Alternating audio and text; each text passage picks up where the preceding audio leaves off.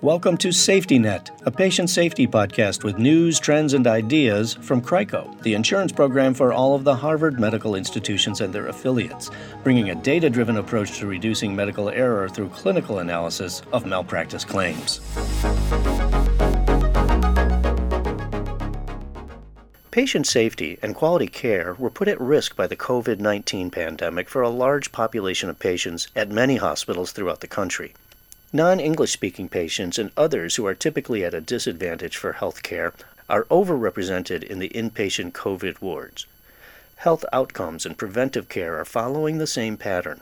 At Massachusetts General Hospital in Boston, an established team for care equity and diversity knew early on in the pandemic that they had a lot of work to do. Over the course of the past year, they have been recruiting multilingual clinicians and conducting outreach to try to ward off an explosion in care disparity. Joining us now is the leader of that effort, Dr. Joseph Betancourt. Dr. Betancourt is a practicing internist and the Senior Vice President for Equity and Community Health at MGH. Dr. Betancourt, thank you for joining us.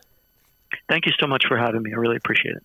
So, uh, about a year ago, early on in the pandemic, you uh, identified uh, some needs and uh, you identified some work that your team could do to address those needs and those risks for underserved populations. Can you sort of walk us through how you addressed it? Absolutely, yeah.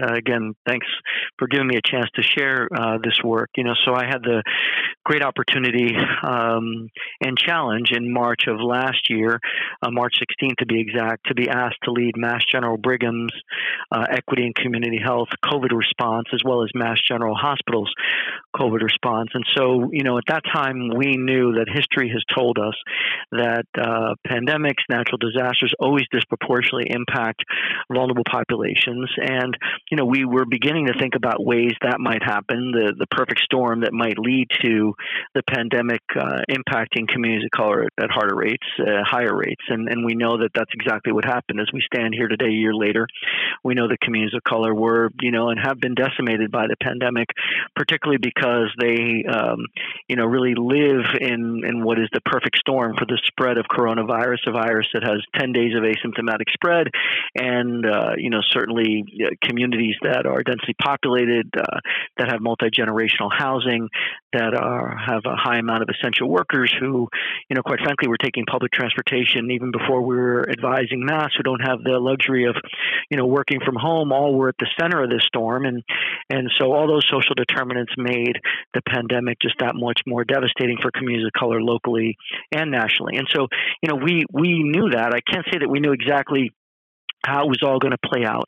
But we began to think about okay, what work streams might we begin to assemble to uh, to meet the assumed needs that would be coming down the pike. And so there were you know several, and I'll, I'll just highlight them quickly. One was uh, an effort that really made sure that any hotlines that we had, any information was staffed in a multilingual way. That as we pivoted towards virtual, that we were able to, you know, make sure that uh, we were also doing telephonic uh, interactions with our patients because of the digital divide. Um, that we delivered and created these things called care kits with masks and hand sanitizer and information, you know, at the at the doorstep of, of patients in hotspot communities. Very early on, um, we anticipated that that with the need to redeploy our workforce, speaking another language would be an asset. We just felt that, you know, in all the different areas in which we were going to be working, whether it be in our respiratory infectious clinics, whether it be in our testing areas, whether it be on the inpatient side, that there might be a need for us to know, you know, who among our workforce spoke a different language so that we could deploy, you know, individuals accordingly. And, you know, just as we predicted, that, that need played out uh, very early on in the pandemic, about 40% of our COVID inpatients were actually Spanish speaking and from communities like Chelsea, Revere, East Boston. And there's no doubt that we have a very, very strong interpreter services. We do about 140,000 interpreter visits a year. We fundamentally believe that interpreter services are essential partners in quality and safety. And, uh, but the challenge that this pandemic presented for us is that, uh, number one, our interpreters couldn't be live. We were trying to conserve PPE and protect them. And number two, that demand was completely uh, outstripping our our supply. So it's at that point that um, we uh, leveraged our multilingual registry. We had identified about 2,500 caregivers, doctors, nurses, frontline staff who spoke different languages, but we really said we need uh, doctors um, to help us here as we uh, meet the, can best meet the needs of our um, Spanish-speaking COVID positive patients, and uh, really put out a call. Dr. Betancourt, let me interrupt you just for a second. So you you identified all of this in the uh, all these needs, but uh, were these the s- same kinds of things that you had seen in the past, or were some of these brand new?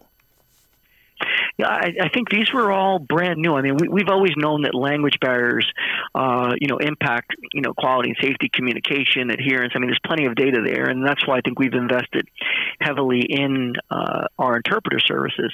I think in this instance, what was new was that this was, you know, an unprecedented strain on their ability to, you know, meet the needs of, of our patients, and so it was, you know, in that in that regard that we thought that. Uh, uh, you know, kind of leveraging our doctors to help uh, with these inpatients would be incredibly important. But yeah, these were these were new concepts. I think, the, and, and and I think they're concepts that we've thought about for a long time, but really hadn't mobilized. And like so much of the pandemic, we've been able to innovate, uh, kind of, uh, you know, create new strategies on the fly, and, and this was one of them.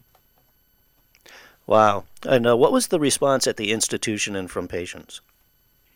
Yeah, I'll tell you. So, you know, it was incredible, and, and I'll maybe detail just a couple of things here. Um, first, you know, we put this call out to our uh, native Spanish-speaking doctors. We wanted uh, doctors who, you know, were absolutely fluent in Spanish and, and fluent in bilingual, and we had a, response from about um, 51 of uh, them from across 15 departments uh, and representing 15 Latin American and Caribbean uh, uh, nations.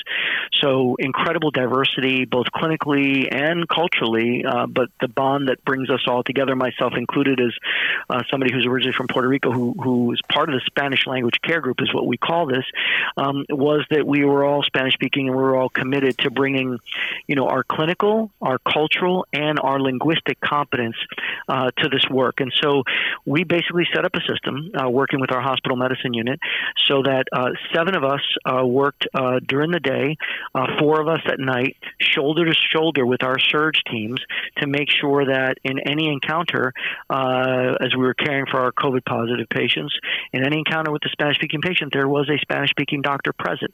And I'll say, you know, to answer your question, the patients were incredibly appreciative when you, we walked into the room and began speaking Spanish. I mean, their faces lit up. They were able to express themselves and engage in ways that I think um, made them feel, you know, more safe, uh, you know, more understood. Um, you know, it brought comfort to them. I'd say our peers and our surge teams were incredibly appreciative of our effort. You know, they had said, "Boy, you know, we've used interpreters for so long. It's so different seeing how you're able to interact. We really value interpreters, but we really now value more than ever before the importance of diversity because what you're able to add here is fundamentally different from the standpoint of uh, our your ability to take a history, to provide discharge instructions, to clarify any questions that we have, and then finally, I'll just say for us as a group, and this ranged from you know full professor in surgery to a trainee in radiology, you know across that spectrum. It was incredibly gratifying. This was our best contribution to our community to be able to be there for them uh, over the six weeks of our first surge. And, you know, it may seem a little bit obvious, but uh, it looks like some patient safety benefits and some risk reduction in, in the scene. Oh, without question. I mean, I, I, think we were able to clarify a lot of different things and be in some very important conversations, ranging from things like medication reconciliation, better explaining symptoms that, you know, quite frankly, uh, allowed for either, you know, more robust and aggressive uh, measures uh, to, you know, discharging people earlier because they actually were able to express that they were doing quite well. It ranged from very important serious illness conversations uh, where we were able to incorporate family and get critical information. Uh, you know, it, it ran the gamut of what I believe is real kind of critical quality and safety issues, and, and I strongly believe that that we um, were able to contribute to safety in very very significant ways uh, and, and, quality certainly. And uh, so now we're obviously in the vaccination stage of everything. Uh, what still needs to happen? Well, that's a great, great point because you know uh, what we have done now is fundamentally leverage our Spanish language care group as well as our uh, Black Doctors organization here on campus to, uh, and uh, not only on campus but across the entire Mass General Brigham system to create something we, we're calling our Trusted Messenger Initiative. So this is now a group of about 140 caregivers of color from across the system who are going to help address lack of confidence in the vaccine, vaccine hesitancy, and mistrust in communities of color. You know, we're going to be available um, to um, uh, uh, the media, and so working with multicultural media for placements and and the like, and, and communicating with our communities. We're going to be doing uh, as fielded from uh, community-based needs, town halls with community-based organizations, faith-based organizations.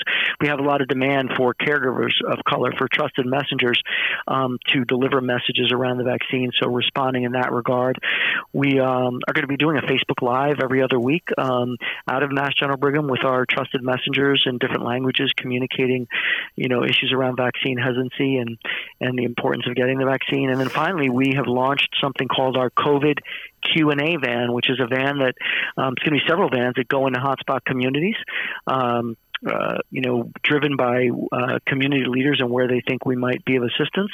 Parking there, opening the doors, you know, um, having caregivers of color available on the street to talk to people, even get them scheduled for the vaccine. So we just launched that this week, and, and that's going to be something that, that grows. I'll be in Chelsea just this afternoon doing some of that work. So, you know, the, the, the Spanish language care group really gave us uh, a springboard for thinking about ways in which we can leverage, you know, individuals with these sets of assets, you know, in, in other ways, including uh, the work that we're doing with the vaccination. Wow, that's really impressive. And and people, uh, providers of all stripes, listen to the podcast and uh, maybe have a varying uh, levels of experience with this issue. Uh, and and I'm wondering if you have uh, any special insight or even advice at the individual provider level. Yeah, I mean, I think uh, we we need all hands on deck. So whereas the trusted messengers are going to be out there and kind of you know doing these communications, we need help from from all of our peers to you know come out and, and engage in these efforts with us. You know, the, the adjusting vaccine hesitancy really is. Um, critical, you know, in, these kind of onesie twosie conversations. And so I don't think you have to be a, a, caregiver of color to be able to engage your patients of color around the importance of getting the vaccine. I guess that, that would be, you know, my message. And as we go out into community, we certainly need teams of people helping us register patients, helping them, you know, navigate the system. And so we hope that this is an all hands on deck opportunity and that the Trusted Messenger Initiative is one that could bring, you know, all willing parties along to make sure that, uh, you know, vaccination is done in a equitable way, that it's democratized, and, and quite frankly, that it's driven by science, that our hotspot communities really have access to the vaccine, you know, in their communities, that they're aware of, of where it is, that they